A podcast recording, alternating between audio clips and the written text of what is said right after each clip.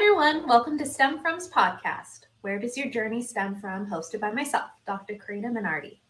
Today, we are joined by a wonderful tech leader and guest, Patrick, who is currently the CTO at Shippo. Let's welcome to the stage, Patrick. Hey, Patrick, how's it going? Hey, Karina. Thank you so much for having me today. Of course. Happy to have you. Patrick is a technology executive and founder currently serves as the Chief Technology Officer at Shippo, managing both product and engineering organizations. Previously, he served as the VP of Product at Truveta, focused on developing AI/ML applications to improve the outcomes of patients receiving treatments at Microsoft in Azure and AI and research divisions as an engineering and program manager, and working for and leading small businesses developing applications with larger enterprises. In his spare time, he enjoys skiing, riding motorcycles, and hiking in the Pacific Northwest with his wife and two dogs. So, again, welcome, Patrick. Thank you for being on. And as we usually start off, if you could give us a little bit of an introduction as to who is Patrick and your background. Yes, wonderful. Thanks so much, Karina. Um, yes, you know, as you mentioned, my name is Patrick Nikoletich. I'm currently the Chief Technology Officer, officer at Shippo, uh, where I have the unique pleasure of, of, bridging multiple experiences in my career together, uh, getting the unique opportunity to run both engineering products and also design under product as well. Lets me mold together uh, 20 plus years in technology as a whole uh, to better understand how to build both organizations and technology that satisfies customers and, and increases engagements and satisfaction for people working in the company too. Um, prior to that, uh, I really enjoyed a diverse set of opportunities. Um, really, my career was the core foundation was settled on top of the fact that I wanted to experience as much as I could. Uh, and so, on purpose, I spent time as an engineering uh, individual contributor uh, spent time as a management consultant to understand what companies we're dealing with and how best to augment them for success. Um, really enjoyed the small to medium sized business space as well, where you get to get real up close and personal uh, with business owners that are trying to succeed and grow and, and find success in their own organization as well. Um, really, the the core kind of background that that was really important to me was to both really learn about technology, learn about industry, but also learn about the, the differences between businesses in different industries and how I can best adapt myself and my skill sets uh, into the future so that I can be prepared for whatever comes next as well. So that is the professional Patrick. Mm-hmm. So I yep. want to also know about the unprofessional Patrick, for lack of a better sure. word. In sure. you know, what drives you as a person? What do you find curiosity yeah. in? Do you even find curiosity in things? Tell us a little yeah. bit about that. Yeah, I, I think being in technology, if if you're an engineer, you're innately curious. Um, you know, technology moves at such a, a, fast speed eh, across the industry that if you don't remain curious, you'll just fall behind. From my perspective, um, I love hobbies. I love tinkering. Uh, I love exploring different avenues. Really, like how I've led my career does manifest itself in my private life as well. Um, some examples are I love to cook. Uh, that's something that I, I find as the same amount of satisfaction in as I do in my professional life as well. Um, the act of constructing, building, mixing, um, trying to see what works, trying to see what doesn't work, which there's plenty of failures as well. Uh, I think is is something that really anchors me in my private life personally. Um, I have a plethora of hobbies. I go through periods where I just want to learn something and I just want to explore it. Um, I quickly understand it to the best of my ability, and then I get curious and I go chase something else as well. Um, behind my room on, on this door, you'll find 3D printers, you'll find stacks of motorcycle parts because I love tearing bikes apart and putting them back together. Uh, I also love skiing because I love being out in nature and experiencing both, um, you know, the internal city life as well as things that make me feel more grounded to, to nature and just the way the old world used to be as a whole. Um, it's one of the factors behind my move to the Northwest personally, which is where I currently live today. I get both really deep technology access up in the Northwest, as well as access to just beautiful parks and nature to, to go explore as well. So that's really interesting because when I think of technology, I think of a computer, I think of a computer board, I think of typing, I think of coding. But then you also then said on the flip side that you love to tinker. Um, mm-hmm. So what is it? How how do you have this sort of dichotomy?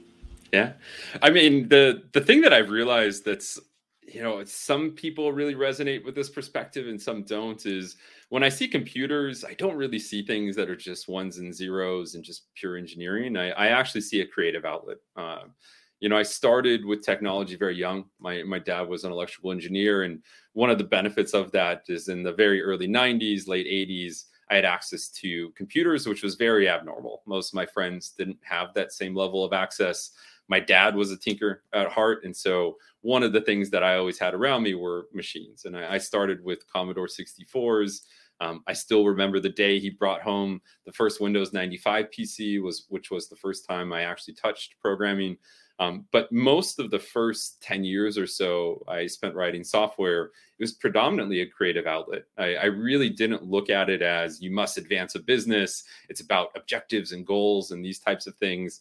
Um, there's really a strong component of art behind how you build software. And that's really uh, what grounded me at the beginning for the most part and still continues to ground me even today. I, I very much enjoy uh, how art intersects with the science behind what we do um, and really at the end of the day just want to create beautiful experiences that both make me happy but but also make customers happy as well. It's it's that that kind of nuance that sometimes gets lost as you think about ways to advance agendas within companies in your private life as well. I think there's a really nice creative element that i never really want to squash or, or diminish in my personal life.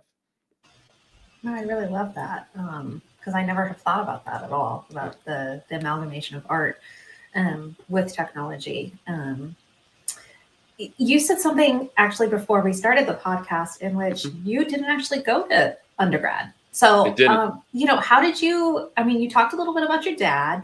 Mm-hmm. So, talk me through kind of your history and what got you into tech beyond, you know, the familiar part. Yeah, yeah, it's. I think, like a lot of people, it's a lot of serendipitous moments mixed with where my curiosities sat and what I was interested in, and, and also just a, a, very large component of timing as well. Um, you know, like I, I, shared with you before this call, I, I, didn't actually go to school. I started in technology when I was 19 years old, one year out of high school. Uh, growing up in Southern California in the early 2000s was a very interesting time. A lot of my friends went out of high school. They were going to war at that time, which was a, a, very interesting time in my life, and just like it was for for many other people at that point in time as well.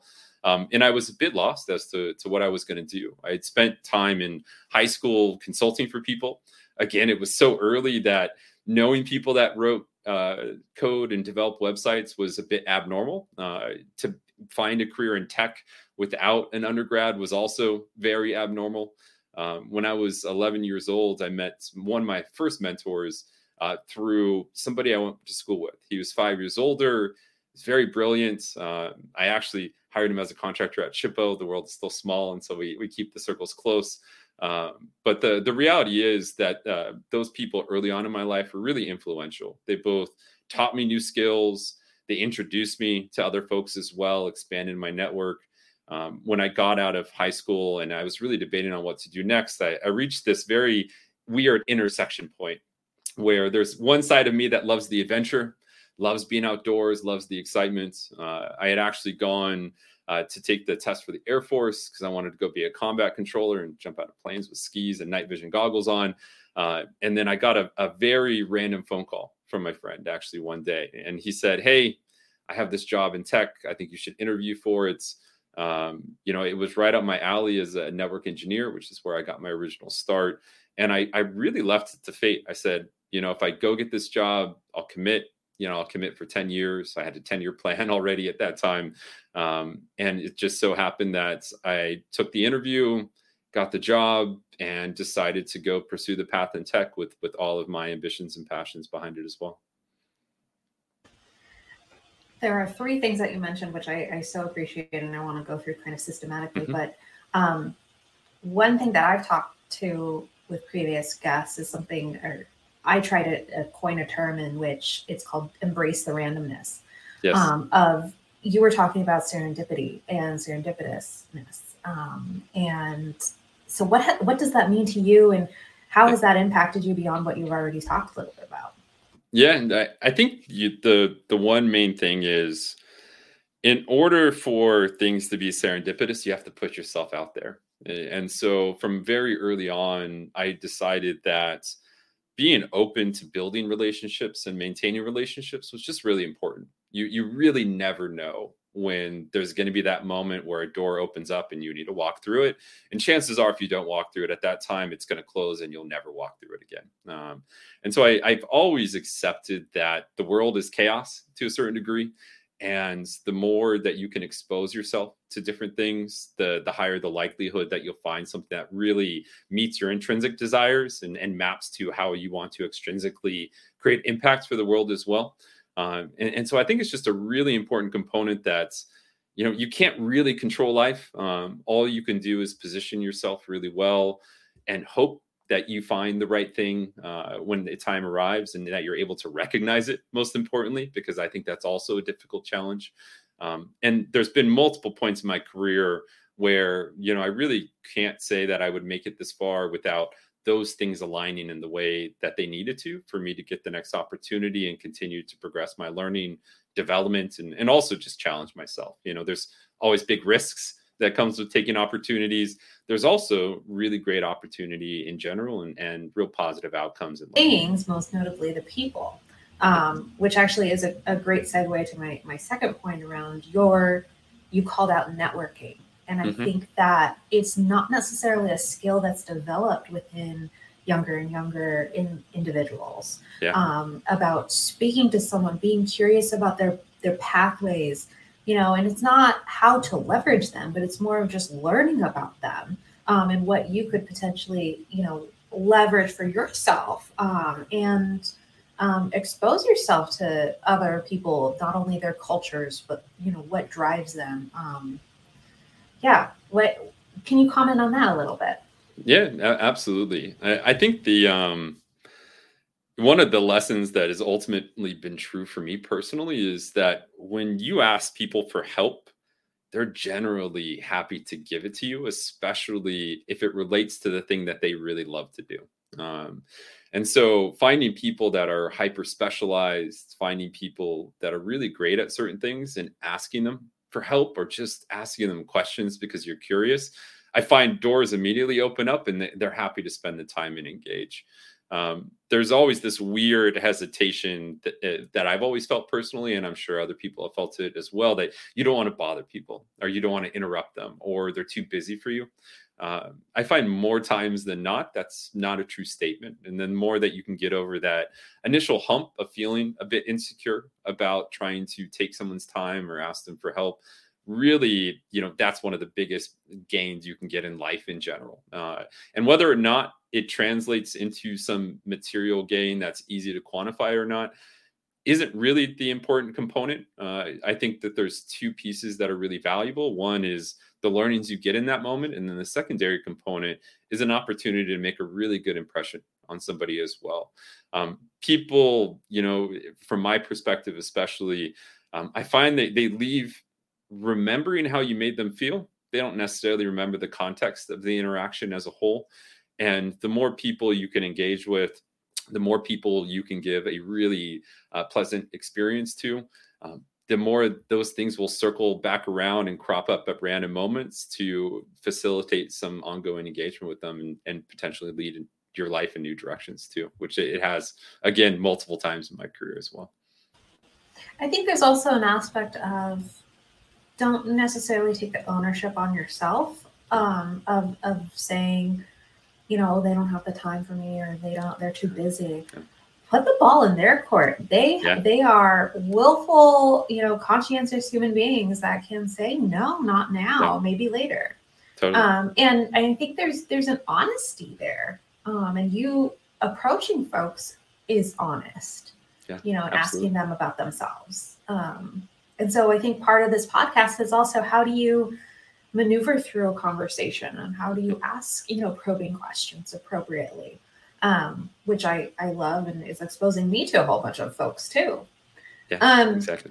The other piece that you mentioned, or my last, um, my third point, um, is we have a variety of guests on the show who are pursuing PhDs or they've gotten their master's and they're getting a PhD and you don't even have a bachelor's degree. And so, you know, when you think about that, um, you know, how do you think about that in, in your world as you hire folks? Um, you know, what are you looking for in the skills and traits in, in people um, that you want to join your team who may not necessarily have those, the, the alphabet soup after their name, for lack of a better word? Yeah. No, I, I think the, I always seek a great mixture. You know, we, we talk about diversity as, as a key goal in many organizations in the modern world. And I think it it still is a very important goal. Uh, to me, I take it to the absolute limits of interpretation for the most part. Um, I think having hyper specialized folks is incredible. The the level of depth you can go to um, really is where the nerdiness in me just completely comes out. You know, because I'm infinitely curious about the level of depth of knowledge that people have on various topics, and I realize me as an individual, I will never have that depth of knowledge. I haven't trained for it. I haven't spent the time. The amount of things you have to give up to gain that is really high and significant. And I've always preferred a generalist background. It, it's something that I recognize very early in myself. And with that comes certain trade offs that I, I recognized that I was accepting um, when I decided to go down that route. I also really like generalists too. I think people that have seen a lot of things, people that have played many roles, they can balance the perspectives and and they help break the ties that can occur uh, in private and professional situations where people think they're right but their view is narrowly focused in one vertical and it doesn't take into account the broad spectrum of trade-offs that really represent life as a whole. Uh, i don't really see life as a, a binary set of things. It's a lot of gray, which I think we all, especially today, if you just read the news as an example, everything feels very gray to a certain degree. Um, I think that representing the true state of the world uh, as much as possible is super important because it really challenges you to, to think in a different way. It also gives you access to depth that would not be available if you just were with a bunch of people that only understood things at a very high level as well. I, I really like that. And I like it be, because I think as scientists or any individuals in STEM, um, I could be so bold as to say this, um, is that you're trained to think in black or white. You're mm-hmm. trained to think in right or wrong. You're trained to think in zero or ones. But when you actually enter a career and you're actually entering corporate America, whether it be small businesses, whether it be large conglomerates like Microsoft, pretty much nothing is zero or ones. Exactly. Yep. Hundred percent. I mean, I I joke that I spent five years as an engineer, then I went into management because managing people is like managing a volatile computer. You know, you can go to a computer and put one plus one, it'll always tell you two. You can go to a group of people, they'll argue and say it's three, or it's four, or it's five, or tomorrow it's one.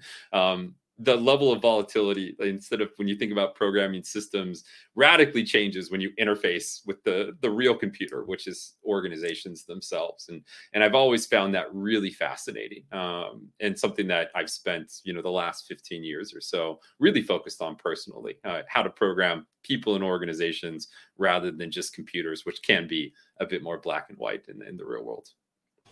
So let's talk a little bit about that because i'm curious you know you spent some time um, in small businesses. You've spent some time in large businesses, one of yep. the largest. Um, now you're at a fairly, you know, decent sized organization as one of the executive leaders. And so I'm curious, what are the pros and cons to sort of each of those from your perspective, especially in, in STEM fields? Yeah, yeah, absolutely. Um, there is a ton of action in small businesses. Uh, you live and die by the decisions you make, and and the closeness that you get to the impact of the choices that you're making is is not very great. I mean, it's very close in, in reality. Um, but when you talk about scale, access to people with depth, when you talk about really understanding large change, there's no better place than than large companies as a whole. Um, the thing that I really loved about my time at Microsoft uh, was the level of creative focus they do give you at the end of the day. You have a ton of resources. Uh, you have opportunity to work with people that are designing systems for true scale. Um, the number of customers you get to interface with, the amount of learnings you can gather is just exponentially higher in those environments and in, in, the right groups and the right teams. Won't say it's true for everybody, depending on where you sit. Um, Small businesses, I find, is is a smaller version of that. You you just don't have all the resources that a large company has, and so your impact can be greater personally because the scale is smaller. It's decision making is much quicker, far less politics than large organizations. You feel more in control of your destiny. Um, I really figured out that I'd like the middle ground. So I sit in an organization that's about 250, 260 people. That's not too small to where you know everyone and every decision you make might end up in a catastrophic failure.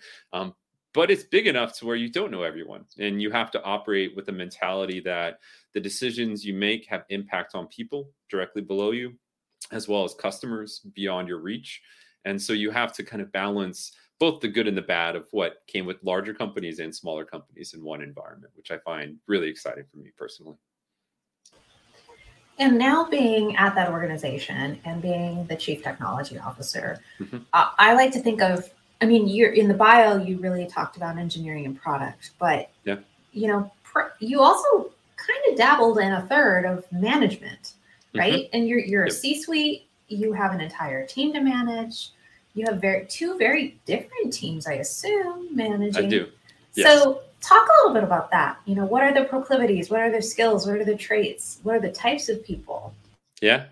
Um, so at Shippo in particular, I, I do manage three core disciplines. I mean, you can technically pull out a fourth if you include data science as well, which does sit under engineering. Um, for the most part, you know, I really rely on on directors to have autonomy in their areas, and and really my core um, goal is to make sure that they're set up for success, to to drive significant areas of the business, have full control of what's going on and how priorities are set, and really be able to achieve their vision as much as possible. That's my end goal. Um, you know, whether I succeed at that every day, I don't know if every leader does all the time, but I do my best to anchor myself with a, a clear outcome, which is that people should be empowered to drive success as much as you as a C suite executive. And they need the transparency required so they understand what's really happening in the world. They need enough ownership to control things like how they hire, how spend happens within their group, how they set goals that help align with the, the company objectives, et cetera. And then there's really the discipline component. You know, what are the right things to focus on with people and products? What are the right things to focus on with things uh, with people in engineering? I try to map those to the company objectives as much as possible, which is really centered around if they spend two years in the organization with me, what are they leaving with? Is the question that I ultimately distill it all down to. Um, I hope they leave with core challenges and and achievements they can put on their resume as a basic foundational goal. I hope they leave feeling that I pushed them to be better than they were when they entered into the organization and that they feel better for it. Um, I hope that I've done a great job really understanding what they want as people and how that maps to what an organization needs and tell a great story that helps motivate them drive them towards the outcomes that we all want to achieve together and you know also really close the gap between what it means to build engineering systems or build product uh, disciplines within an organization against what it means to run a business. That, that's one of the areas that i have a lot of fun personally doing uh, partially because the more that they can be business owners the easier my life is and and the more we can all succeed together. And so i think there's a lot of really dynamic elements. One of the the downsides of course of, of moving up on my career is i get to build less and i have to find the joy in building through people. Um, you know sometimes i do want to get my hands on things. I, I miss some of those aspects in my day today but it's really wonderful having a set of people to work with where you can be really proud of their work and, and look at it and see it as a reflection of some of your input, some of their brains, and some of just what the environment uh, requires them to accomplish as well. Well, there's a word that I like to think of too that comes with it, but it's it's trust. Mm-hmm. You trust your people to make the best decisions, not only for the organization but for their teams, and then you also trust them to hire the best people because the there's a layer effect. You have to build trust and you have to build transparency between your teams too. Definitely, definitely, and and most importantly, I I do believe in, you know that classic kind of trope that every 30 days you should be eliminating your own, own role. Uh, in these markets it makes it always more challenging but one of the things that that i'm always focused on as a leader is just really understanding how can i make myself not as important to an organization so that the people really become the most important thing that's a, a delicate balance which is is always being trust, uh, tested even in today's market to extremes as well.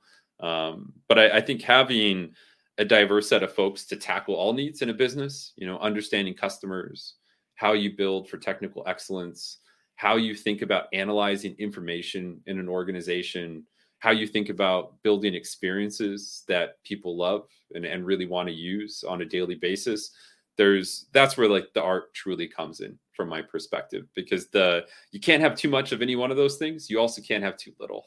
And so i think when you think about the right set of people and, and an organization itself finding that steady state for the group and, and also finding ways to isolate smaller teams that feel like they're reaching a steady state um, you know is, is tactically one of the things that i probably spend most of my time on as, as a leader but i think there's also an admirable quality too in leaders who can get their hands dirty that if yeah. they need to step into an analyst position that they can readily do that absolutely um, and there are some leaders who just couldn't um, yeah.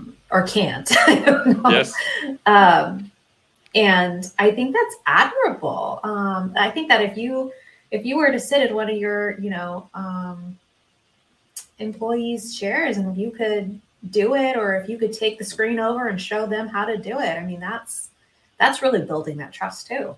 Absolutely, absolutely. Oh, I I, I truly believe in what you're saying. Um, the the other thing that makes that super interesting is how much do people want you to do that is one of those areas that's really fascinating right because there there is a fine line between you being the leader that always shows up that puts in the work that is always there right next to them.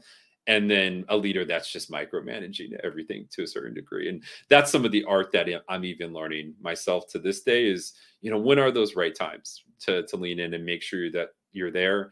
I definitely don't personally want to be a leader in my career where people are saying that he just passed the buck to somebody else and you know steps away and his life is easy while we're you know doing all the hard stuff on our ends um, I, I'd love to be in organizations where we're in it together. We're battling uh, competitors, the macroeconomic environments, challenges with customers. I think there's there's a lot of real positive things that come from a sense of doing things together, and um, whatever I can do to bridge that gap with the people below me is is something that I, I love to do personally, and I think is the right thing.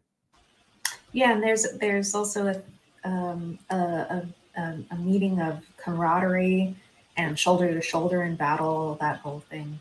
Um, so you have reached a pinnacle, I would say. I mean, you are a C suite member. So, I mean, are you thinking that you have reached the top of your career aspirations or have you? Did, you know, when you 20 years ago, or is this kind of what you were hoping to achieve in 20 years? Sure. Um, I mean, my, my plan consisted of a a arc with a very fast fall back to where I actually started, to be honest. Um, and so, you know, when I started my career, uh, I had a 10 year plan for one reason, which is I thought it was really important to sit in the trenches for at least five years. And so, writing software um, directly for half a decade gave me a lot of hands-on experience inside of teams. I really wanted to understand the IC experience. I also just really liked writing software as well. But I always knew around year five or so I wanted to go into management because I, I would know I wanted to know what it was like to lead people, which you know being an introverted person most of my life was going to truly test that uh, and and i saw the value in really challenging my natural desires, which is to remain fairly introverted and really push towards the spectrum of having to be more extroverted with people and um, lead them in a way where they respect and they're motivated as well. Um, but that 10 year arc really concluded with, uh, in my original plan, running a small business, which I got to in, in 2011 and I did until 2014. Um, which was its own wonderful experience as well and, and exposed me to you know, both how to fail in miserable ways and, and both how to not repeat mistakes that uh, were key learnings at that point in my career as well. Um, but ultimately, after Shippo, if, if, you ask me what my main desire is, I mean, uh, being in a, a startup that's Silicon Valley backed, just like everybody else, we hope for IPOs and acquisitions and all those things. Um, but if you ask me what I hope to be doing, you know, seven years from now, eight years from now, I hope I'm just writing software because I enjoy it and I have creative ideas that I want to explore. And so I've always imagined this kind of virtual arc in my career um, that led me back to where I started, where uh, a lot of the other things are set aside and you can really get back to building in, in a pure way with, with a lot of the other extra overhead removed from the day to day. So then, as you reflect on this arc, I think would you have changed any aspect of it? Would you have changed or maybe not pivoted or not taken an offer that you got? Yeah. I, I think like if I was to go back early on in my career, the one downside to skipping an undergrad is I had to make up for a lot of time when it came to mathematics, as an example. And especially in today's world where uh, AI and ML is so prevalent, um, you know, that is something that I've spent years kind of recouping that time. That really having great teachers would have given me a, great advantage at that point in time. Um, and I also find there's a range of topics that you can read all you want but to have a teacher it matters. Uh, and so that's one of the bigger lessons that i learned in my career. If you if you really want to explore some of the the harder sciences as an example um, finding great teachers make all the difference in the world. At least i felt that because i, I was missing that initially. Um, in today's world i make up for it in a variety of ways but all of that knowledge would have been infinitely helpful 20 years ago when i started um, didn't slow me down in many ways, but at the same time, it did make learning more challenging later on when I needed those facts the most, if that makes sense. Well, it's funny that you say that because I think, um, especially in uh, the hard sciences in particular, my frame of reference obviously is chemistry, is the fact that, um, you know, professors, it's one thing to teach it and to understand the material, but it's another thing to actually be in lab and run a synthesis. And then you actually get something that you synthesize and it's you know 5% purity and you're like why is it 5% purity? It should be 95% purity? Oh i know. And and things like that. I think there's there's something to be said about hands-on experience and i would i would assume um, the same thing goes with coding you know yep. it's it's you can think about it in a theoretical perspective but when you actually run code and then actually get the the printout well i don't think anyone prints out anymore but um, you get what I mean. It's one of those areas where, you know, it, it created so many advantages to not have been trained at the same time and just really be focused on self learning that it's a really hard thing for me to say would i have given it all up for that i don't know because there was many points in my career where somebody not telling me there's only one way to do it or that there's a right way has been an advantage. There's also times where it slowed me down. And and so i think it's it's really an area where in the modern times with all of the tools and advances in technology as a whole i probably would have gone about my business entirely differently. Up front because i would have leveraged all that's available to today. Um, to give you an example I, I was reading a, a book recently called machine learning and finance because i'm going down this rabbit hole building some financial products today. And you know you look at these formulas and algorithms that are in there. And you know while i'm literate enough to understand the meat of it you still don't understand all of it. And you know i had the amazing chance to really even try chat gpt with its multimodal capabilities take a screenshot explain this to me wow that stuff's incredible um, the way it's able to interpret information and break it down it's not perfect, but it pieces together so many things where 20 years ago that would have been impossible. I would have had to go track down five different people. Maybe they would have known, maybe they wouldn't have known. And so the accelerants that are available today are just so radically different. Um, I, I, wish they were available, you know, two decades ago, uh, because they would have transformed my ability to learn in, in other ways and maybe supplemented other things I had to catch up on in a different way. I think supplemental is, is precisely right. Um, I was I was talking to a class of um, maybe middle school, maybe freshmen um, in high school, and um, I said use ChatGPT, use it as ideation, use it for brainstorming, and the teacher just looked at me and she could have bored a hole in my forehead with it. Um, but I, I was just thinking that I'm, I wish I had that when I was a mm-hmm. kid to think yeah. about different things and to think about it differently and thematic statements and literature. I mean, it just the um, the context and themes and topics are just insurmountable. Yeah, it, it's incredible, and I mean, even you know, even when it's not fully right, it usually is in the spectrum of right. And being able to pick it apart, that's always been the learning process for me as well. Is I don't need perfect information, but I need enough so that I can understand what's imperfect about the information. And and the second that my mind clicks those few things, I find that the knowledge that I've acquired, I retain at a much higher level. And so it's kind of like a 90% true tutor to some degrees in the modern era. And in some ways that's a benefit for for brains like myself that that work in a way where it's like, oh, that doesn't seem right. Why doesn't that seem right? This is why it doesn't it isn't right. It's okay that they were wrong I'm able to close the gap myself, and that that really just cements the knowledge in my brain for the most part. Yeah, and it's the directionality. You're on the right direction. Yep. Go go that way. Yeah. We've talked a lot about um, I think themes and um, suggestions for for younger folks. I mean, between embrace the embrace the randomness, networking and power of networking, um, whether to do grad school, whether to do undergrad. Um, so I, I, I want my last question to be, you know, if you could impart any wisdom to the next generation of technology leaders, um, you know, what would you advise? What would that be? Yeah.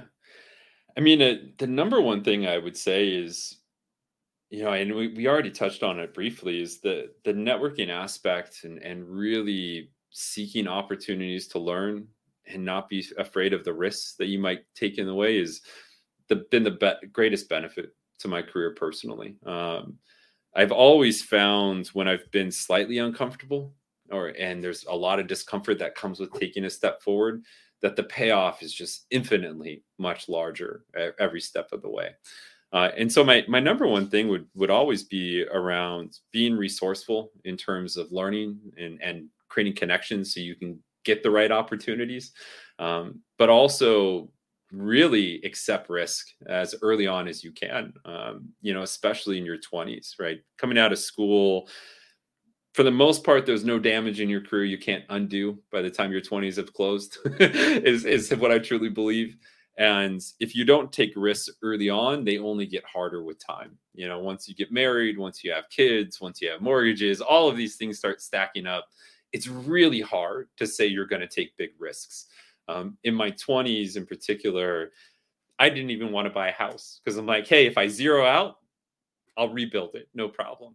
Um, and I, I think that understanding that there's only this brief window of time in, in people's lives where you truly can accept large change without significant disruption to not just yourself, but others that are close to you uh, is a very precious window that most people don't take as high advantage of as, as they probably should. And so my number one piece of feedback would be, you know, look for the opportunities, but when you see them, be willing to take the risks because the risk is what actually advances your career. It's not just getting the opportunity itself. I love that. I really love that. Um, and with that, um, thank you, Patrick, for being a guest on um, today's podcast episode. And as always, thank you to our um, listeners for tuning in. And always remember to ask yourself, where does your journey stem from? Bye, everyone. Thank you.